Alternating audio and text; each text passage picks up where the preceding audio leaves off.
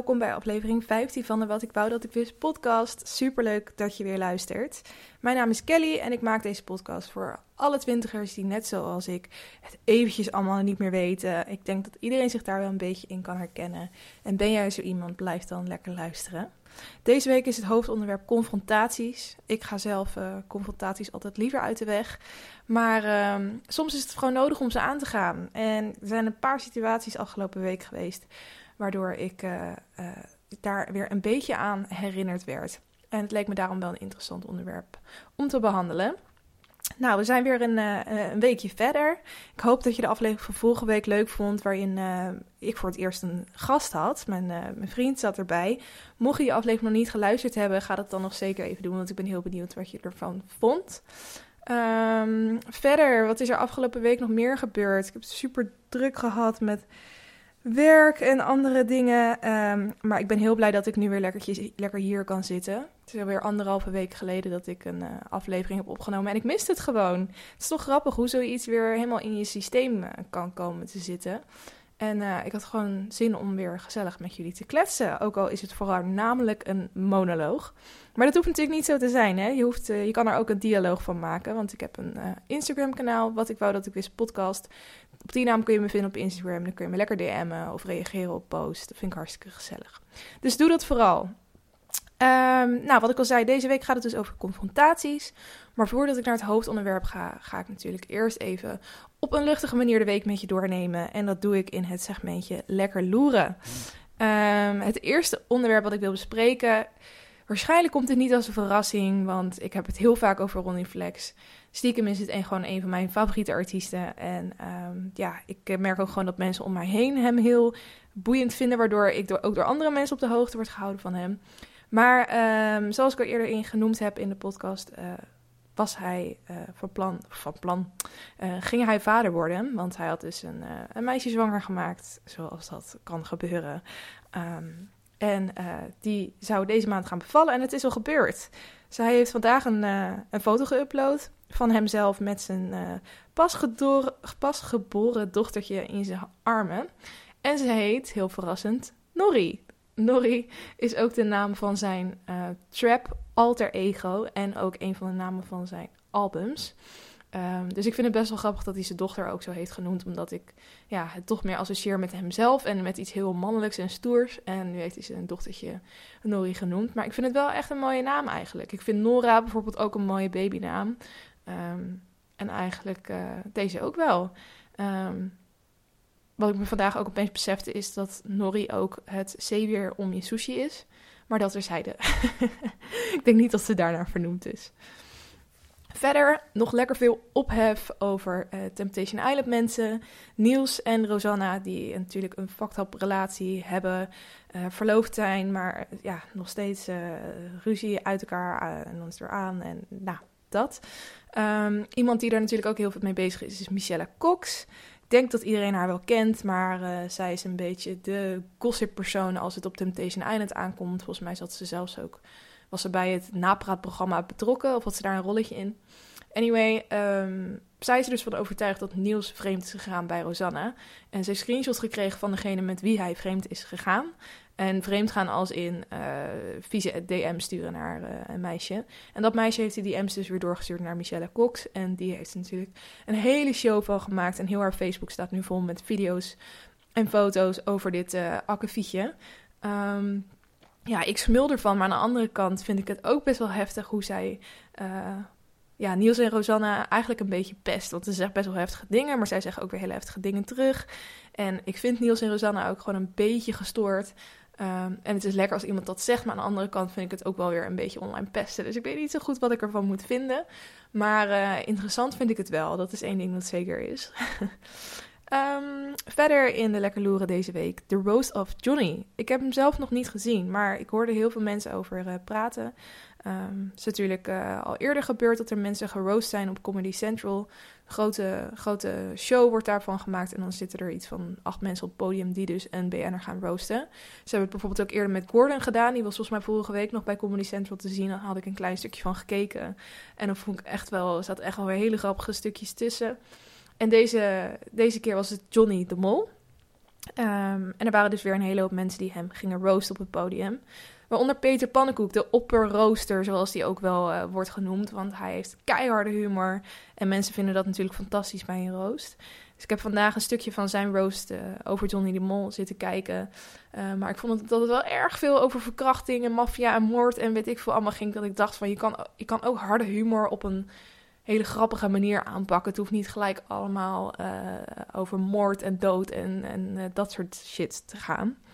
Um, maar misschien was ik ook gewoon niet in de mood om te, te, kijken. Je moet natuurlijk wel een beetje in de stemming voor zijn. En ik zat gewoon op werk achter een bureautje en net na lunchpauze dat eventjes te kijken. Dus uh, ik ben benieuwd wat jij daarvan vond als je het uh, hebt gezien en of je houdt van dit soort roasts. Ik heb het idee dat het echt een beetje van YouTube afkomt, correct me if I'm wrong, maar daar zo worden natuurlijk heel vaak van die districts gedaan en vinden mensen het gewoon heel erg leuk om elkaar te roosten. Um, dus daar zie ik het best wel vaak voorbij komen, maar ja, soms is het echt mijn soort humor en soms ook helemaal niet. Verder zag ik vandaag ook nog een andere leuke video. Carpool Karaoke, maar deze keer met Cardi B. Ik heb al eerder Carpool Karaoke in deze podcast genoemd. Ik vind dat gewoon altijd geniale video's.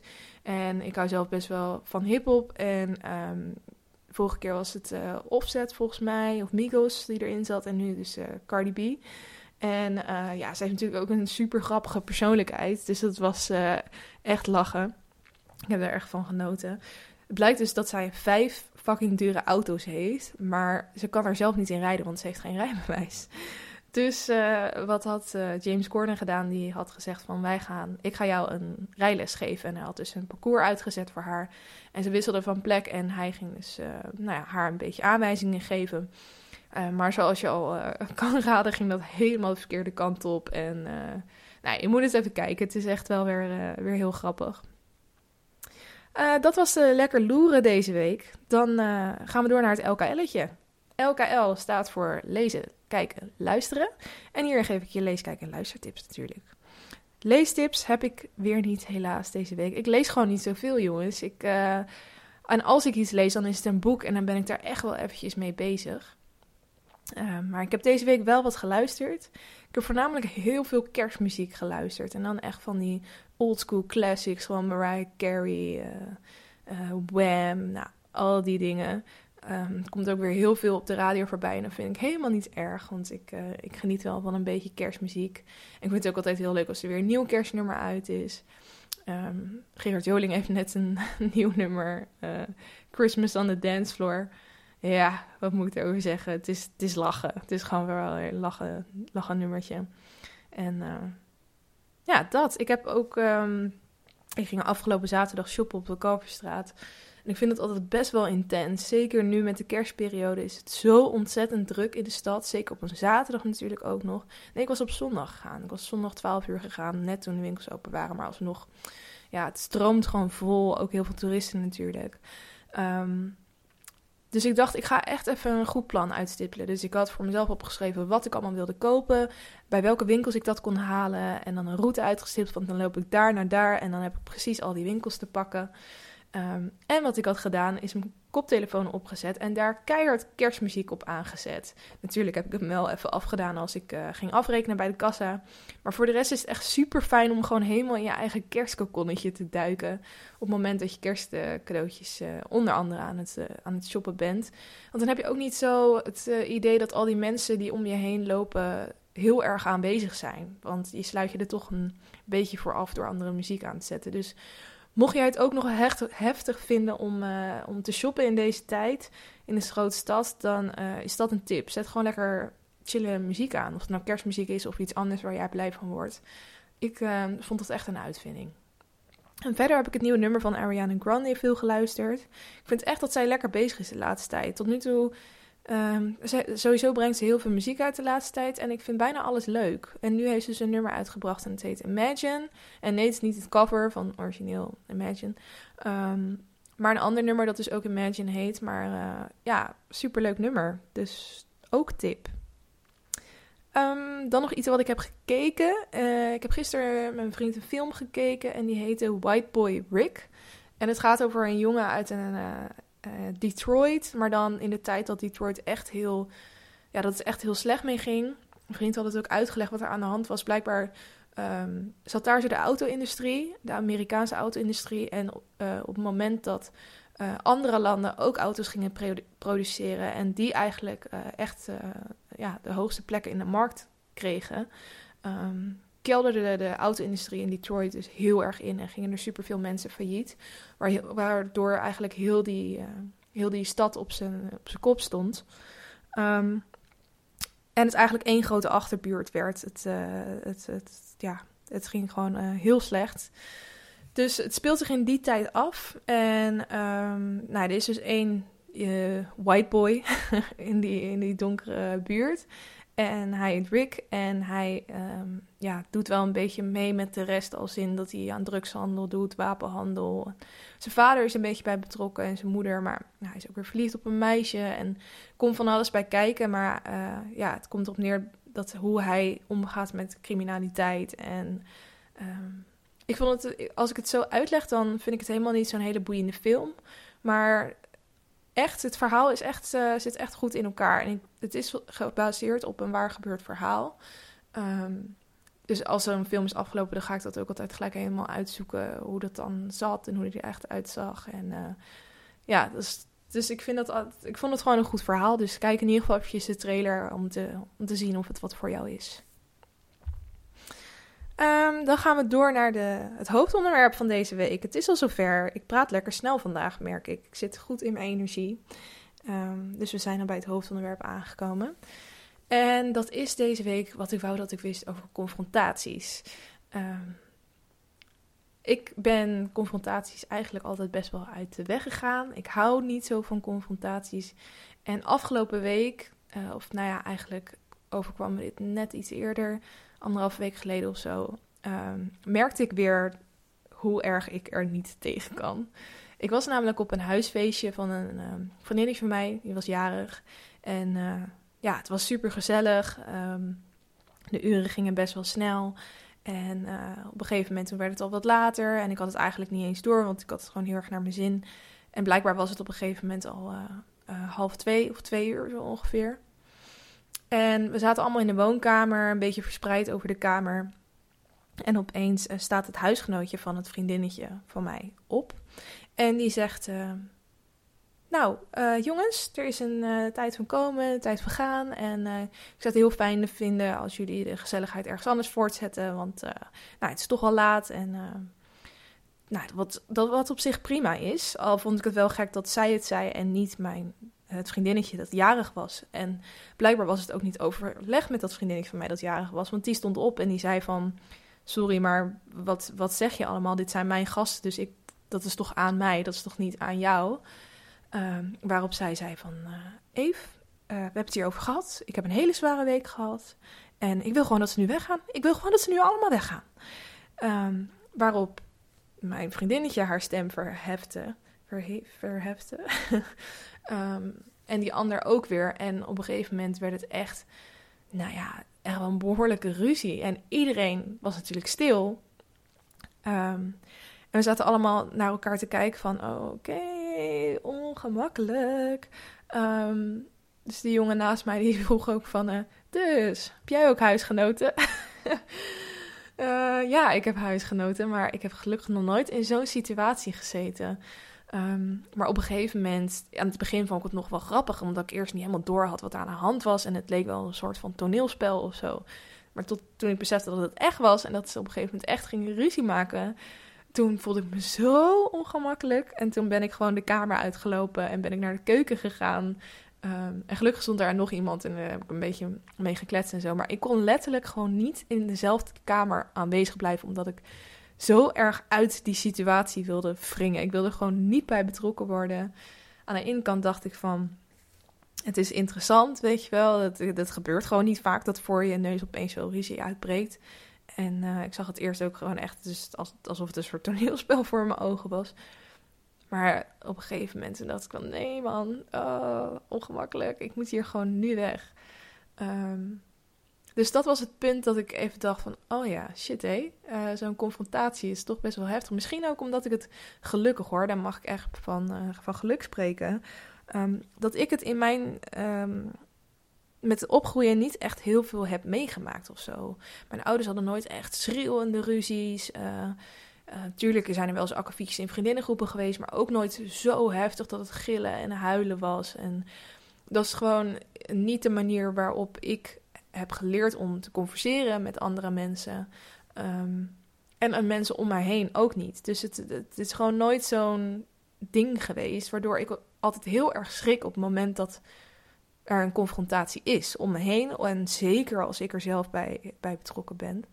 Ehm, op mijn werk was er ook nog een, uh, een dingetje. Ik had een collega die uh, iets te veel had gedronken op een feestje waar we met z'n allen waren. En toen uh, had een andere collega haar naar de kamer toe gebracht. Maar zo'n situatie was al eerder voorgekomen. En de volgende dag op werk, toen um, werd diegene die haar dus naar de kamer had gebracht heel boos op haar. Maar echt midden in een kantine waar iedereen het kon horen. En iedereen mee zat te luisteren. En ik was hier zelf niet bij, maar dat meisje dat dus uh, de volle laag kreeg, die vertelde dat uh, in, de, in de lunch aan, aan ons. En ze moest er gewoon bijna van huilen, omdat ze het zo erg vond. De manier waarop het werd gedaan. Weet je, het is. Tuurlijk is het, is het kut als je net even over de grens bent gegaan en je naar huis gebracht moet worden. En er mag best wat van gezegd worden. Maar zij had zo, ze was zo heftig uit de hoek gekomen. En iedereen eh, zat je aan te kijken en je moet je kapot schamen. En dat je hier überhaupt nog durft te vertonen. Weet je, op zo'n toon. Um, waardoor er echt een, zo'n harde confrontatie was dat er nou ja, een hele consternatie ontstond eigenlijk. Dat was nummer twee in één week. Dat ik dacht van, jezus, weer zo'n heftig ding. En daarna kwam ik zelf in een soort confrontatie terecht. Um, het was super vaag. Um, als je op jezelf woont, dan zul je ook wel een energierekening betalen. Nou ja, die eh, heb ik ook. En um, nou, we zitten al een tijdje bij dezelfde energiemaatschappij. Nou, richting het eind van het jaar dan moet je natuurlijk weer beslissen of je die gaat houden of niet. Um, nou, ik werd dus op een. Uh, mijn huisgenootje, die uh, was opgebeld door een, een, een bedrijf. Ze noemden zichzelf volgens mij energievergelijker of iets in die trant. En die hadden gezegd tegen haar van... Um, ja, uh, we zien dat jullie uh, bij die en die energiemaatschappij zitten. En we hebben misschien uh, een beter aanbod voor jullie... om te zien dat jullie goedkoper uit zouden kunnen zijn. Nou, mijn huisgenootje die had gezegd van...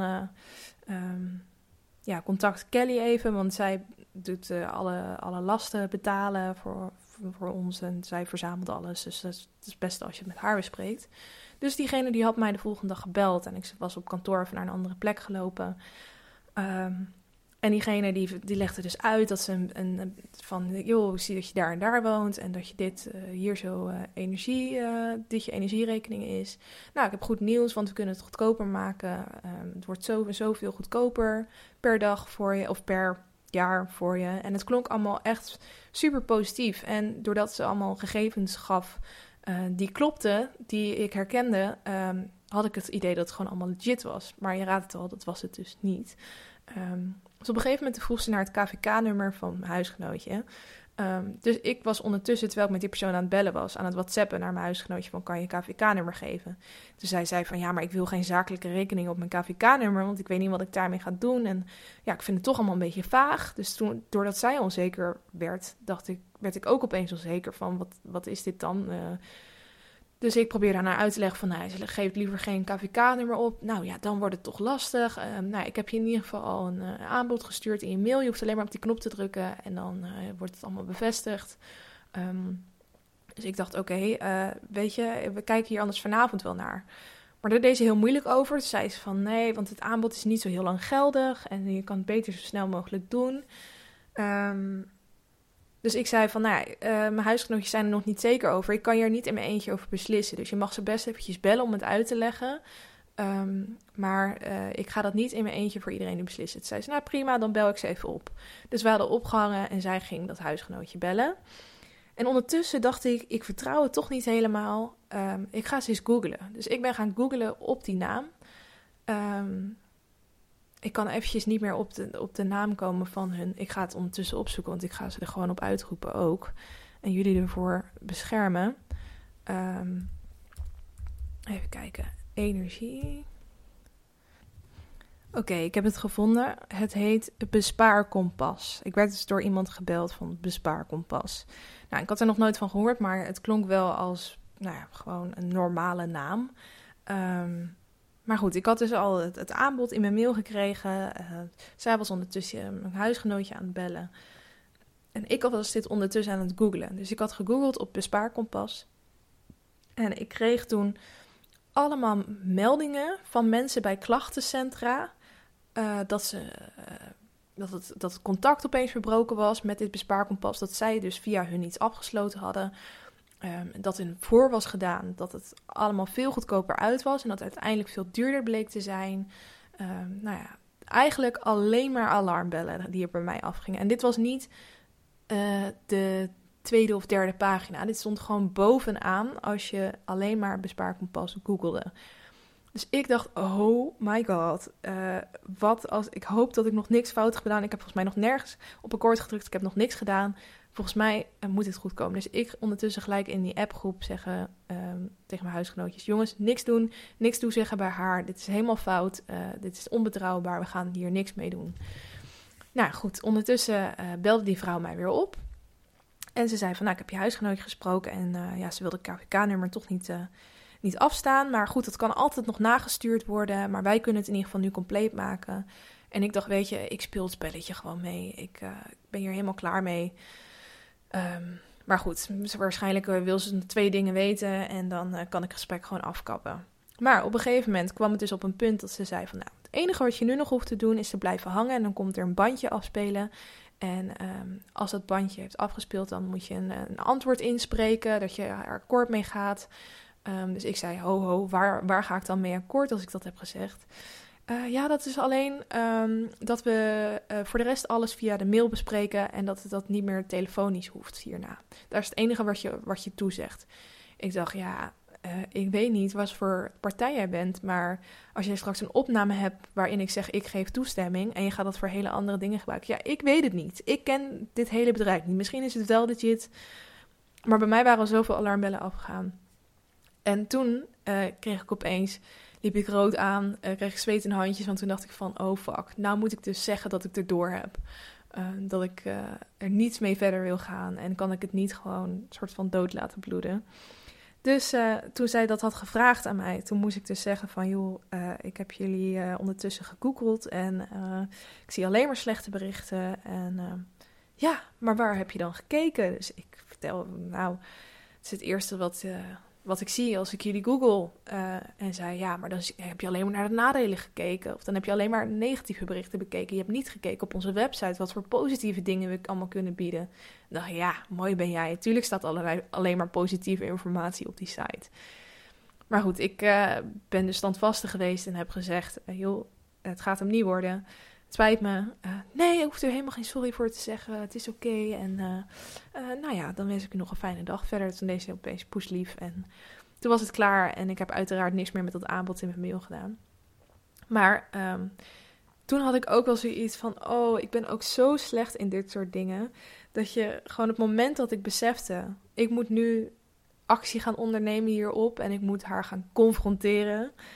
Um, had ik dus, het schoten compleet in de stress. En uiteindelijk kom ik wel uit mijn woorden hoor, daar niet van. Maar toen, de, ja, ik, ik zou echt, ik ben heel slecht in ruzie maken ook. Ik doe het nooit, omdat ik het gewoon niet kan. En tuurlijk, ik sta echt wel op mijn grenzen als het nodig is. Maar um, ja, liever doe ik, dat, doe ik het gewoon niet. liever los ik dingen gewoon op een andere manier op. En uh, ja, door deze drie dingen die in een week gebeurden, besefte ik me gewoon weer mijn eigen houding richting confrontaties. Um, ik voel, ik schiet, zoals ik al zei, ik schiet gewoon heel vaak, heel vaak in de, in de stress. Um, en ik weet gewoon ook niet. Ik kan best wel goed schrijven, um, durf ik wel van mezelf te zeggen. Uh, brieven opstellen en dat soort dingen, omdat ik dan gewoon langer over mijn woorden na kan denken en ik al mijn gedachten op een rijtje kan zetten en het kan omzetten naar de juiste formulering. Maar als je mij on kritische vragen gaat stellen, dan, uh, ja, dan, uh, dan heb ik gewoon niet genoeg vertrouwen in mezelf dat ik er goed uit ga komen. Dus het, is, het komt ook een beetje voort uit een soort onzekerheid. En ik heb dat ook wel eens met discussie met mijn vriend. hij vindt het heel interessant om over filosofie en wetenschap en dat soort dingen te discussiëren. En dat vind ik ook heel interessant. Maar als wij soms op een, op een bepaald punt verschillende meningen hebben, dan ehm, kan het wel eens voorkomen dat we dus in een discussie belanden en dat we elkaar, dat we onze mening moeten gaan beargumenteren. En ehm, dat doe ik ook graag hoor, dat vind ik geen probleem. Maar op, tot op een bepaalde hoogte. Want als iemand maar blijft vragen om argumenten, dan voel ik me op een gegeven moment gewoon bedreigd. Dan neem ik dingen, ga ik dingen heel persoonlijk nemen. Dan denk ik dat diegene mij probeert te testen. Of dat dan word ik onzeker over mijn eigen mening en mijn eigen stellingen en mijn eigen argumenten. Omdat ik overal vraagtekens bij ga zetten. Omdat ik het ook vanuit de die andere persoon ga bekijken. Ik denk dat dat misschien ook wat deel van het probleem is. Dat ik me te veel in een andere persoon probeer te verplaatsen. En ga nadenken over hoe ik overkom op een ander. In plaats van uh, bij mezelf te blijven. En um, ja, gewoon na te denken wat ik vind en hoe ik dat over wil brengen. Dus het is uh, heel lastig, vind ik om in sommige situaties nog heel objectief te zijn en om niet uit emotie te gaan handelen. Het is natuurlijk ook wel een beetje, beetje vrouw-eigen. Het zit er toch een beetje in dat je um, je net eventjes iets meer mee kan laten slepen in een, in een situatie. Um, en dat zou ik wel wat minder willen hebben. Want bijvoorbeeld met zo'n discussie die ik dan wel eens met mijn vriend heb. Um, hij vindt het super leuk. En op het moment dat een discussie hoger oploopt, denkt hij juist, ja, nu gaan we ergens komen. Weet je, hij ziet het als een manier waarop dit, dat discussie eigenlijk je gezamenlijke kennis kan vergroten. Want doordat je voor en tegens op elkaar afweegt, kan je weer op een hoger level komen. Ehm, en je, ja, word je intelligenter van, krijg je meer kennis over een onderwerp, ga je misschien meer dingen uitzoeken. En dat is natuurlijk iets positiefs. Maar de weg daar naartoe vind ik eigenlijk nooit heel erg leuk. En dat vind ik best wel jammer. Ik zou ook bijvoorbeeld nooit de politiek in kunnen gaan. En ehm, ja, als ik wel zie hoe het er daar aan toe gaat. Uh, die mensen die staan daarna ook gewoon weer gezellig met elkaar te borrelen. Zij zien dat, zij zien dat als twee compleet verschillende dingen. Maar een, bijvoorbeeld een, een betoog, als je dat wel eens op school moest doen. Nou ja, dan, dan vond ik die persoon echt niet leuk op dat moment hoor. Dat, dat kon ik echt niet los van elkaar zien. En dat vind ik dus nog steeds best wel moeilijk. Ehm, en ik denk dat dat ook wel gewoon een beetje angst voor kritiek is. En het feit dat je het ziet als kritiek, dat is natuurlijk ook deel van het probleem. Want het hoeft niet kritiek op jou persoonlijk te zijn. Maar het komt gewoon voort uit een ja, onzekerheid over mijn eigen, eigen kunnen. Dus op het moment dat jij, eigenlijk is het belangrijk om eerst zeker te zijn van wie je bent, wat je kan en waar je voor staat. En op die manier een discussie in te gaan en jezelf constant daarover, daaraan te herinneren. Ehm, maar goed, je hebt natuurlijk heel veel verschillende soorten confrontaties. Je hebt natuurlijk een betoog dat je misschien voor school moet doen, waarin je iemand gewoon letterlijk moet confronteren over een onderwerp. Het kan ook zijn dat je in, uh, uh, op je werk iemand gewoon heel vervelend vindt, de manier waarop iemand werkt of werk aanlevert. En dat het op een gegeven moment op zo'n punt komt dat je iemand erop moet gaan aanspreken, omdat het gewoon anders niet meer werkt. En op het moment dat je dat niet doet, dan zit je jezelf natuurlijk in de weg. Hetzelfde geldt voor relaties, of het nou met je vriend is of met vriendinnen. Ehm, je kan wel soms gewoon wel eens problemen met, met iemand hebben of met de manier waarop iemand iets doet. En het is dan helemaal niet slecht om daar iets van te zeggen omdat als je dingen laat oplopen, uh, de, de bom alleen maar groter kan barsten. En dat is natuurlijk iets wat je wil voorkomen. Er moet altijd een punt zijn dat, dat iemand uh, actie onderneemt. En uh, het uit de weg gaan van die actie, dat kan het probleem alleen maar vergroten. Dus het, die, die, die angst voor kritiek of het niet willen confronteren, dat is eigenlijk best wel onhandig in heel veel situaties. Um, en dat, is, dat, ja, dat, dat merk ik gewoon uh, af en toe. Uh, maar die confrontaties zijn natuurlijk wel belangrijk om te krijgen wat je wilt. Of om te voorkomen dat iets tegen je zin in gebeurt. Als jij constant maar over je heen laat lopen. Uh, en zegt ja is goed, ja is goed. Terwijl je het eigenlijk nergens mee eens bent. Dan maak je jezelf compleet ongelukkig. En je cijfert jezelf weg. En het is ook heel vaak zo dat. Ik heb het nu even over een werksituatie dat mensen het heel sterk vinden als jij voor je eigen mening uit durft te komen. Als jij weet waar je voor staat en daarvoor durft te vechten. Dat is een eigenschap die mensen uh, ja, heel erg, uh, hoe zeg je dat, prijswaardig vinden. Of dat die mensen heel erg kunnen prijzen bij mensen. Um, en ik denk dat wij vrouwen daar vaak veel te terughoudend in zijn. En nou, het, het, we gaan de goede kant op, ook bijvoorbeeld met het, uh, het verschil in salarissen. Um, maar dus, er is gewoon nog echt een, enorm verschil tussen vrouwen en mannen. Uh, als je kijkt naar hoe ver ze omhoog durven te klimmen op de carrière ladder. En uh, hoeveel ze uitbetaald krijgen. En dat komt ook omdat we zelf gewoon soms niet willen vragen om meer salaris of om meer kansen. Uh, omdat we ons maar inhouden. En dat is natuurlijk echt onwijs zonde. Want we kunnen heel veel krijgen. De tijd is er nu naar. Maar het is ook aan ons om er dan actie voor te ondernemen. Um, dat, maar ook dus dat gedeelte van als iets tegen je zin in gebeurt. Als iemand constant maar energie van jou zuigt en dingen van je vraagt. En uh, dat, dat kan je natuurlijk zien als ik um, help diegene door deze dingen te doen. Dus daardoor kom ik in een beter daglicht te staan. Maar aan de andere kant uh, zeg je ook nee tegen jezelf. Dit is echt heel zweverig. Ik heb dit op een van die mindfulness dingen waar ik het ook wel eens in een aflevering over heb gehad, gehoord. En toen ik die zin hoorde, toen dacht ik, oh, dit is echt zo'n live, laugh, love ding, weet je wat? Het is echt verschrikkelijk. De zin is, nee zeggen tegen een ander is ook ja zeggen tegen jezelf. Nou, dat is echt een zin waar ik van moet kotsen, maar hij is wel onwijs blijven hangen bij mij. En inmiddels zie ik er ook wel waarheid in. Want als jij een keer tegen. Stel je hebt het echt super druk. En er komt weer iemand aan je bureau en die zegt: Joh, ik wil dat je dit en dit en dit voor mij doet. Als je nee zegt tegen die ander, dan zeg je ja tegen jezelf, omdat je dan meer kansen creëert om andere dingen aan te pakken. En misschien heeft diegene wel, uh, is dat klusje ook makkelijk te doen door iemand anders. Diegene zei toen in die cursus over mindfulness op werk. Um, van uh, vraag ten eerste wanneer moet het af zijn, want misschien kan het ook over drie dagen. Uh, en ten tweede is er ook iemand anders die het kan doen. Dan zeg je niet per se nee, maar je helpt diegene met het zoeken naar oplossingen. Je zegt alleen nee, ik kan het nu even niet voor je doen. Waardoor je dus voor jezelf weer ruimte creëert. Goed, dat even een uitstapje naar, mijn, naar een andere aflevering. Maar um, om maar eventjes aan te geven dat het soms helemaal niet erg is om een, iemand te confronteren. En een confrontatie ook eigenlijk niet heel groot hoeft te zijn. Want um, ik zou zoiets al best spannend vinden om iemand tegen iemand te zeggen van nee, ik kan het nu niet doen.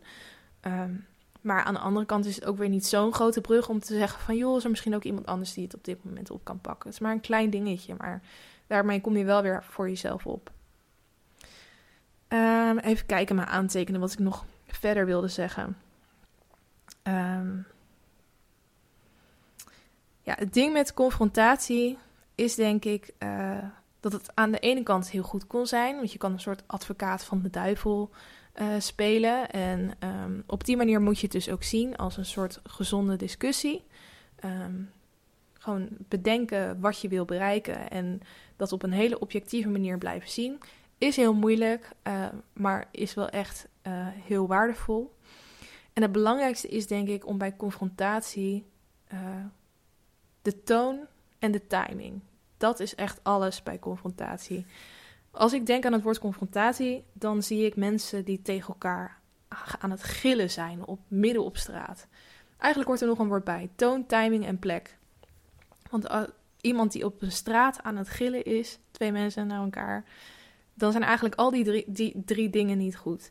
En daar ga je waarschijnlijk niks mee bereiken. Dus als jij een vriendin hebt die al weken uh, onwijs op je zenuwen werkt, om wat voor reden dan ook, of je hebt op werk iemand uh, die maar niet, die maar dingen van je blijft vragen, of die uh, zijn werk maar niet goed blijft doen, of je het, er is iets met je vriend aan de hand, iets in jullie manier van converseren, dat je gewoon al is het maar dat hij altijd zijn sokken ergens laat liggen en je gewoon eventjes iets van wil zeggen. Ga dan niet tegen hem lopen gillen van... Jezus, laat je nou alweer je sokken hier slingeren. Nee. Belangrijk is je toon, timing en plek. Dus ten eerste je toon. Hou je hoofd koel en hou je stem rustig. Praat op een normale manier, zoals je ook over het weer zou praten, ik zeg maar wat. maar wel duidelijk, uiteraard. Timing. Ga niet op het moment dat je vriend de deur uit moet rennen naar zijn werk beginnen over sokken die slingeren. Heb het er op een rustig moment over. Bijvoorbeeld als jullie s'avonds aan het eten zijn, ik zeg maar wat. Ehm, en toon, timing en plek. Nou ja, plek. Ik zeg het al. Uh, doe het op een rustige plek. Ga niet midden op straat naar elkaar schreeuwen. Dat heeft echt geen zin. Want dan krijg je waarschijnlijk later ook weer ruzie over het feit dat iemand op straat is gaan schreeuwen. En dan los je een ruzie op met een ruzie. Stone, timing en plek, dat zijn dingen waar je op moet letten. En ik neem nu het voorbeeld van een, uh, een relatie. Maar dat geldt natuurlijk ook als je in een vriendinnensituatie zit waar je gewoon iets op moet lossen. En vooral op je werk. Als er een collega is waar je het echt even niet mee kan vinden, ga dan niet in de kantine staan uh, gillen naar elkaar, uh, waardoor uh, alle andere collega's het ook horen en diegene uiteindelijk ergens in een hoekje zit te huilen. Nee, neem diegene mee naar een, een afgesloten plek. Praat op een rustige manier. Vertel hoe, wat, waarom je iets vindt. En um, ja, doe dat op een moment dat er gewoon ruimte voor is. Dat zijn denk ik hele belangrijke dingen. Ik zeg dit nu allemaal tegen jullie, maar dit is ook iets waar ik zelf uh, van leer. Deze drie dingen weet ik natuurlijk wel: toon, timing en plek. Maar uh, het feit dat confrontatie goed is en dat discussie ook goed is, dat is iets waar ik mezelf echt nog wel eens af en toe aan, uh, aan kan herinneren. En um, ja, herinnering aan mezelf ook dat ik wel wat zekerder in mijn schoenen mag staan op het moment dat er een confrontatie nodig is. Dus dat. Ik hoop dat jij uh, hier zelf ook wat uh, van op hebt gestoken. En als jij zelf nog verhalen, tips of wat dan ook hebt uh, rondom confrontaties, deel dat vooral met me. Ik ben heel benieuwd hoe jij richting of tegen dit onderwerp aankijkt. Dat was het voor het hoofdonderwerp deze week. Um, we gaan naar de challenge. Afgelopen week gaf ik mezelf de challenge om kerstkaarten te sturen. En dat is gelukt. Ik heb gisteren heb ik ze allemaal op de post gedaan. Wel grappig hoe dat dan gaat. Dan, ik had denk ik iets van tien kaarten gekocht. Ik dacht dat is wel voldoende. En op het moment dat ik ze aan het schrijven was, dacht ik, oh, nou, ik heb er nog drie. Nou, dan kan ik het ook naar die, die en die sturen. En op het moment dat ik die geschreven had, dacht ik, ja, dan heb ik ze wel naar die gestuurd, maar niet naar die. Dat kan eigenlijk niet. Nou, nog maar weer een zootje kaarten erbij bij halen. En uiteindelijk heb ik er denk ik 17 geschreven. Voor heel veel mensen waarschijnlijk heel weinig. Maar ik vond het echt uh, wel eventjes meer dan genoeg. Um, maar ik vind het wel leuk. Ik ben blij dat ik het heb gedaan. Ik denk dat ze morgen bij iedereen aankomen. Want ik heb vandaag nog niks gehoord. De meeste mensen zijn wel eens iemand die dan even een berichtje sturen. Dus uh, ja, ik ben benieuwd. Ga jij nog kerstkaarten sturen? Laat me weten. Ik ben benieuwd. Ik heb het idee dat het in onze leeftijd niet echt uh, een ding is. Vaak gewoon een WhatsAppje. Maar ik vind het zelf altijd wel heel leuk om te krijgen. Dus vandaar. De challenge voor aankomende week uh, is weer in de kerstfeer. Want uh, ik moet echt even mijn cadeautjes op orde gaan brengen. Ik heb wel een idee over wat ik voor iedereen wil kopen. En sommige dingen heb ik al wel in huis. Maar ja, het is, uh, ik ben nog niet compleet. En um, ik vind het toch altijd zelf wel fijn Zeker als je het nog niet helemaal goed weet om uh, echt winkels in te gaan en je een beetje te laten inspireren door wat je allemaal ziet in plaats van het online te kopen. En daar moet je echt wel eventjes tijd voor vrijmaken. Dus daar ga ik aankomende week goed mijn best voor doen. Um, geef jezelf aankomende week ook weer even een challenge om jezelf uit te dagen. Dat is altijd goed. En uh, dan hou ik het hierbij voor deze week. ik vond het super leuk dat je, dat je weer luisterde. Volgende week kan je natuurlijk weer een nieuwe aflevering uh, van mij verwachten. En ik wens je een hele fijne week. Tot volgende week.